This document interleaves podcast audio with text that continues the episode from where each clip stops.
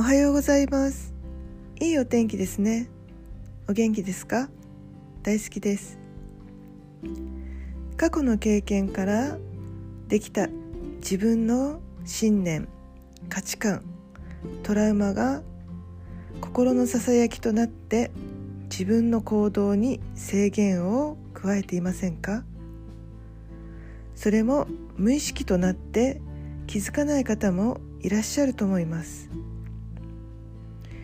物事現象はすべてただあるだけで意味がないんですね。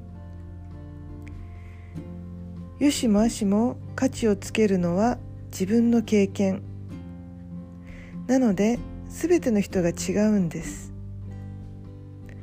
ですから赤ちゃんのように純粋な気持ちを膨らませて周りからの影響に惑わされないで自分を何をしたいのか